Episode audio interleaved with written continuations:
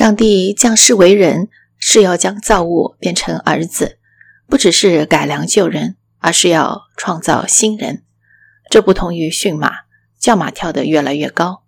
这就像将马变成有翼能飞的造物。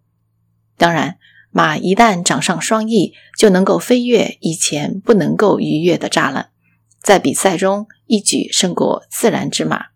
但是在双翼刚开始生长，马还未能飞越栅栏之前，可能会有一段时间，它肩上的隆起部位会让它显得不伦不类。没有人知道这隆起的部位会长出双翼。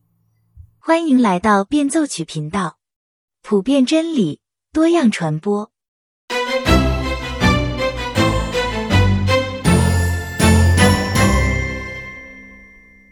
大家好。今天我们继续来分享《返璞归真》第四章第十部分。这一部分的标题叫做“好人或新人”。在上一章结束的时候，路易斯提到，神对我们的承诺是让我们完全，只要我们允许他在我们生命中做工，他能将世上最软弱、最污秽的我们变成神，变成光辉耀眼不朽的造物，满有能力、喜乐、智慧和爱。这是我们难以想象的。我们会变得像光洁无尘的镜子，具体而细微的、圆满的反映出上帝自己无边无际的能力、喜悦和良善。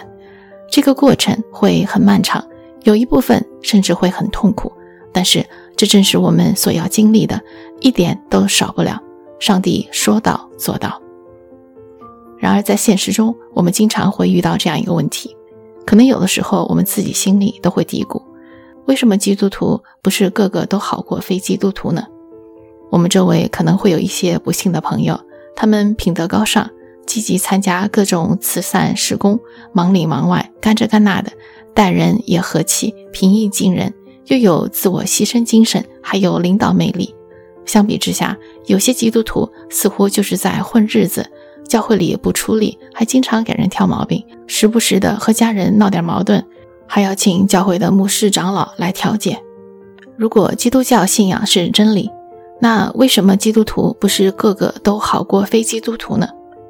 首先，路易斯说这个问题里面有一半很合理，而还有一半很不合理。听我慢慢道来。合理的部分是，如果一个人转向基督，而他外面的行为，没有一丝改进的话，仍然像以前一样势利，充满了怨恨、嫉妒，还有骄傲自大。那么，作为外人的旁观者，我们可以怀疑他的转变可能只是一种假象。这个人他可能自我感觉觉得越来越靠近神了，他对基督教越来越感兴趣了。但是如果仅仅是这些感觉，没有实际的行动，或者没有能够让人观察得到的变化的话，他所谓的信仰。可能只是自欺欺人。基督也告诉我们要凭结果来断定，从果子可以看一棵树。就像我们说的，蛋糕好不好吃了就知道。基督徒没有好行为，或者甚至就是行为很不好的话，那这会叫外面的人不相信基督教。二战期间，在英国处处可以看到这样的标语，上面写的是：“不负责任的留言是要以生命作为代价的。”路易斯在这里说道：“不负责任的生命也会给流言蜚语提供素材，给别人提供画饼，让人怀疑基督教。就比如说前几年美国大选的时候，许多基督徒都卷入了极右派的阴谋论，一起跟着去宣扬选举被盗这些事情。有的人甚至参与到国会山的暴动去了。这样的事情让人给基督徒打上了一个非常负面的标签。”让本来就已经非常排斥基督教的世俗文化更加振振有词的来抨击基督教了。凯勒牧师在一次正道中也说道：“做基督徒不是说你的生命中有一方面会变得更好，而是说当你成为基督徒以后，你生命的所有方面都会得到进步。因为有的人天生外向，让他变得友好一点，这不是什么难事儿。相比起来。”如果让一个天生内向的人能够开始主动的去关心他人、体贴别人的需要，甚至就是上前去跟别人打个招呼，而不是因为害羞而缩在自己的小圈子里，这样的生命转变比那个外向的人其实是要大得多得多。好，接下来我们再看为什么路易斯说这个问题又不那么合理呢？因为我们没有办法把人清清楚楚地划分成两个阵营，一边是百分之一百的基督徒，另外一边是百分之一百的非基督徒，因为根本就没有这样的人。路易斯帮我们做了一些归类，照他看来，有这样几种人：有些人自称是基督徒，甚至有的还是教会里的牧师、长老，但是他们实际上离圣经的教导越来越远。他们正在走在与耶稣基督教导背道而驰的路上。第二种人是他们还没有称自己是基督徒，但是他们行进的方向却是离基督教越来越近。比如说，现在在西方世界备受欢迎的 Jordan Peterson 乔丹·彼得森，作为一名心理学教授、临床心理学家、文艺评论家，他对人性有很深的洞见。他主持了一些论坛，都是和基督教有关系的。他自己也经常从一个圈外人的身份去谈《创世纪》、谈《出埃及记》等等。那 Peter Kraft 这一位天主教哲学家和他也有过长时间的切磋。后来 Peter Kraft 说，乔登·彼得森成为基督徒是指日可待的事情，他已经站在门口了。第三种人呢，虽然没有接受基督教关于基督的全部的教义。但是他们深受基督的吸引，在远比自己理解的深刻意义上属于了基督。我身边就有这样的人，他们甚至连慕道友都说不上，但是因为对福音的好奇，因为想行公义、好怜悯，他们就加入了服饰。这些人其实属于基督的程度远远超过他们自己的认知。第四种人是这样一种人：有些人信仰其他宗教。但是受到上帝隐秘的引领，专注于自己宗教中与基督教一致的部分，因此他们不知不觉地属于了基督。比如说，一位善良的佛教徒有可能受到引领，越来越专注于佛教中关于慈悲的教导，而舍弃了其他方面的教导。虽然他可能还会说他相信这些教导，在基督诞生之前的很多好的异教徒可能都属于这一类。在《纳尼亚传奇》的最后一本书《最后的战役》里，路易斯描写了一个纳尼亚的敌人伊美斯。他死后被阿斯兰接纳，进入了真正的纳尼亚。在他死之前，伊美斯信奉的是一个叫塔什的邪恶的神。阿斯兰对伊美斯说：“你对塔什所做的奉献效劳，我都看作是对我的奉献和效劳。我把你对他所做的奉献和效劳拿过来。”但是我和他性质根本不同，凡是卑鄙无耻的效劳，一个也没有办法奉献给我；凡是能够奉献给塔什的效劳，没有一个不是卑鄙无耻的。因此，如果有什么人以塔什的名义起誓，为起誓而信守誓言，他其实是对我起誓，尽管他自己不知道，而酬谢他的也是我。如果有什么人以我的名义做了一件残酷的事情，那么尽管他嘴上讲的是阿斯兰，其实他效劳的是塔什，正是塔什接受了他的奉献。伊美斯听到这话，战战兢兢地问道：“可是我以往的日子里一直是在寻找塔什呀？”阿斯兰回答说：“亲爱的孩子，除非你的愿望是要找我，你是不会寻找的那么真心实意，那么长久的。”因为所有的人都能够找到他们真心寻找的东西。这里面表达的就是一种包容主义的观点，也就是说，路易斯认为，在某些情况下，一些在活着的时候没有接受耶稣基督的人，最终会得救。但是这与圣经说的相反。约翰福音一章十二节里说道：“凡接待他的，就是信他名的人，他就赐他们权柄，做神的儿女。”又或者在《使徒行传》里，我们也读到，除他之外，别无拯救，因为在天下人间没有赐下别的名，我们可以靠着得救。路易斯通过在返璞归真，还有在最后的战役里，似乎想表达的是，上帝因为人的动机是纯正的，是追求真理的，所以就包容了他们。福音派的一些作家、牧师对路易斯的这种观点提出了批评。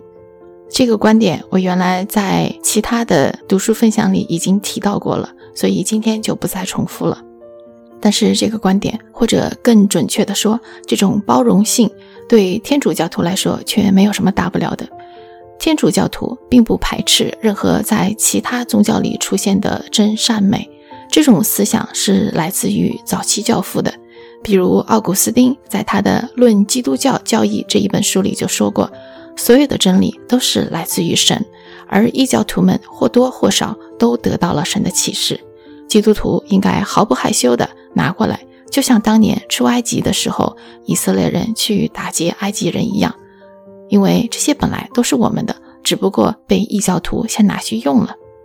无神论者有时候会说：“你看，你们信仰里许多东西在其他宗教里也有出现，这难道不是说明了你们的宗教就是东拼西凑起来的吗？”G.K. Chesterton 切斯特顿他的回答是：恰恰相反，正因为基督教是真实的，每个人身上都有神的印记。所以肯定会有一些人不知道整个真理，仅仅知道部分真理。所以你会看到世界上有许多人，虽然从来没有听说过基督教，但是他们依然能够知道部分的真理，这是因为神的普遍启示。所以谈到救赎这个问题，天主教的观点是神赐给人恩典，让人有机会来回应他。虽然神通过圣礼，通过天主教会来做工。但是神不会就因此而受到局限。天主教对那些在教会之外的人依然抱有盼望，相信神奥秘的做工。好了，我们再回到最开始的那个问题：为什么基督徒没有非基督徒好？这是一个非常笼统的问题。其实，可能更好的一个办法是来谈具体的人。不过，我们也不能用这个人来和另外一个人来比较，这就像用苹果和梨子来做比较一样。最好的比较是来看这个人在成为基督徒之前和之后是否有变化。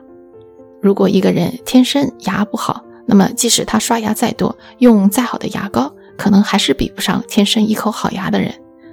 但是如果牙膏真的有用的话，这个牙不好的人至少在使用一段时间之后会有好的效果出现。基督教信仰对人的作用也是如此。比如说有两个人。一个是脾气古怪的基督徒，一个是和蔼善良的非基督徒。如果仅仅看表面现象的话，我们会觉得这个基督徒实在是有点太给基督教丢脸了。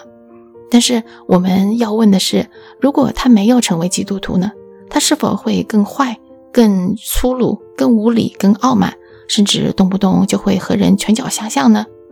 而一个和蔼善良的非基督徒，他的天性是神给他的。他的这些所谓的品德，其实和他自己一丝一毫关系都没有。他生在一个中产阶级，读的是好学校，有一份好工作，家庭也算和谐快乐。他从来就没有饿过肚子，没有风餐露宿过，不需要什么努力，成功自然而然的就来到他的手里。可是相比之下，那个基督徒的成长经历却完全不一样。他出生在一个破碎的家庭，从小被性侵，被虐待。在无数寄养家庭像走马灯一样的转来转去，从来没有吃饱过肚子。十几岁就流落街头，贩毒、吸毒、抢银行、坐监狱。最后他信主了，开始洗心革面，重新来一回。也就是说，他重生了。当然，我这个举的可能是比较极端的例子，但是你知道我的出发点对吗？我们要看基督教信仰的功用的话，我们就要看这个人在成为基督徒之前。和之后的比较，路易斯在这里给出了一个非常有画面感的比喻。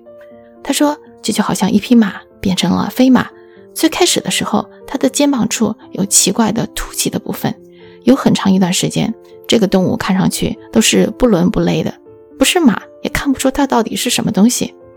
在它的翅膀长出来之前，没有人看好它，没有人觉得它能比一匹马好到哪里去。但是啊，等到它翅膀长出来，世界上最好的骏马跳不过去的栅栏，对这匹飞马来说就是轻而易举的事情。这就是做基督徒的意义。做基督徒不是说我们会变得更好，从原来能够跑十公里，现在能够跑二十公里的这种进步。做基督徒意味着放弃自己的一切，包括自己的缺点，包括自己的优点，所有的一切，让神打碎自己，按照他的意思来重新建造，做一个新人。从这个角度来说，越是有才能的人，就越不容易相信神。第一，他自给自足，他从来没有绝望过，他从来不需要信靠他人，更不要说信靠一个他从来没有见过的虚无缥缈的神了。还有一个原因呢，是他拥有的越是多，就越是难以放弃。就像那个来找耶稣的年轻财主，他做了许多好事，用他的话说，他守住了所有的诫命。可是当耶稣说卖掉你所有的家产来跟随我的时候，他就退却了。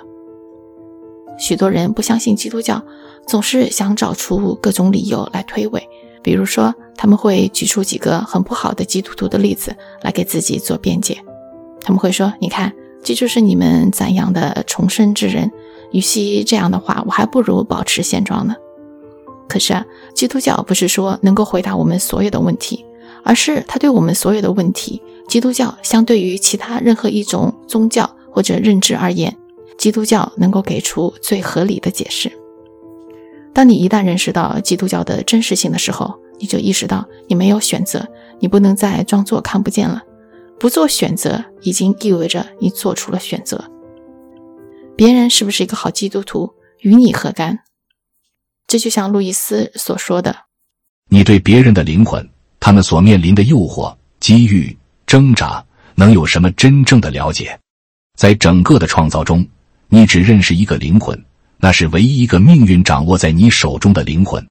如果有一位上帝，从某种意义上说，你是独自与他面对，你不能用对隔壁邻居的猜测或在书本中读到的内容来推却他。当所谓的自然或真实世界令人麻醉的迷雾消退，你一直站立在其中的现实存在显现出来，在你面前近在咫尺，无法回避的时候，一切的无稽之谈。道听途说还有何意义？什么是真正的个人主义？真正的个人主义就是在最后审判日的时候，我们都会独自的面对神，旁边没有家人、亲友、伙伴，没有扶持，没有依靠，没有团伙，甚至也没有团契。我们每个人都要独自站在神的面前来交账。他知道我们经历的所有的一切，因为这一切都是他赐给我们的。在他面前，我们无法有任何的托辞和推诿。审判的判决，要么是走向永远的辉煌，要么是走向永远的毁灭。你准备好了吗？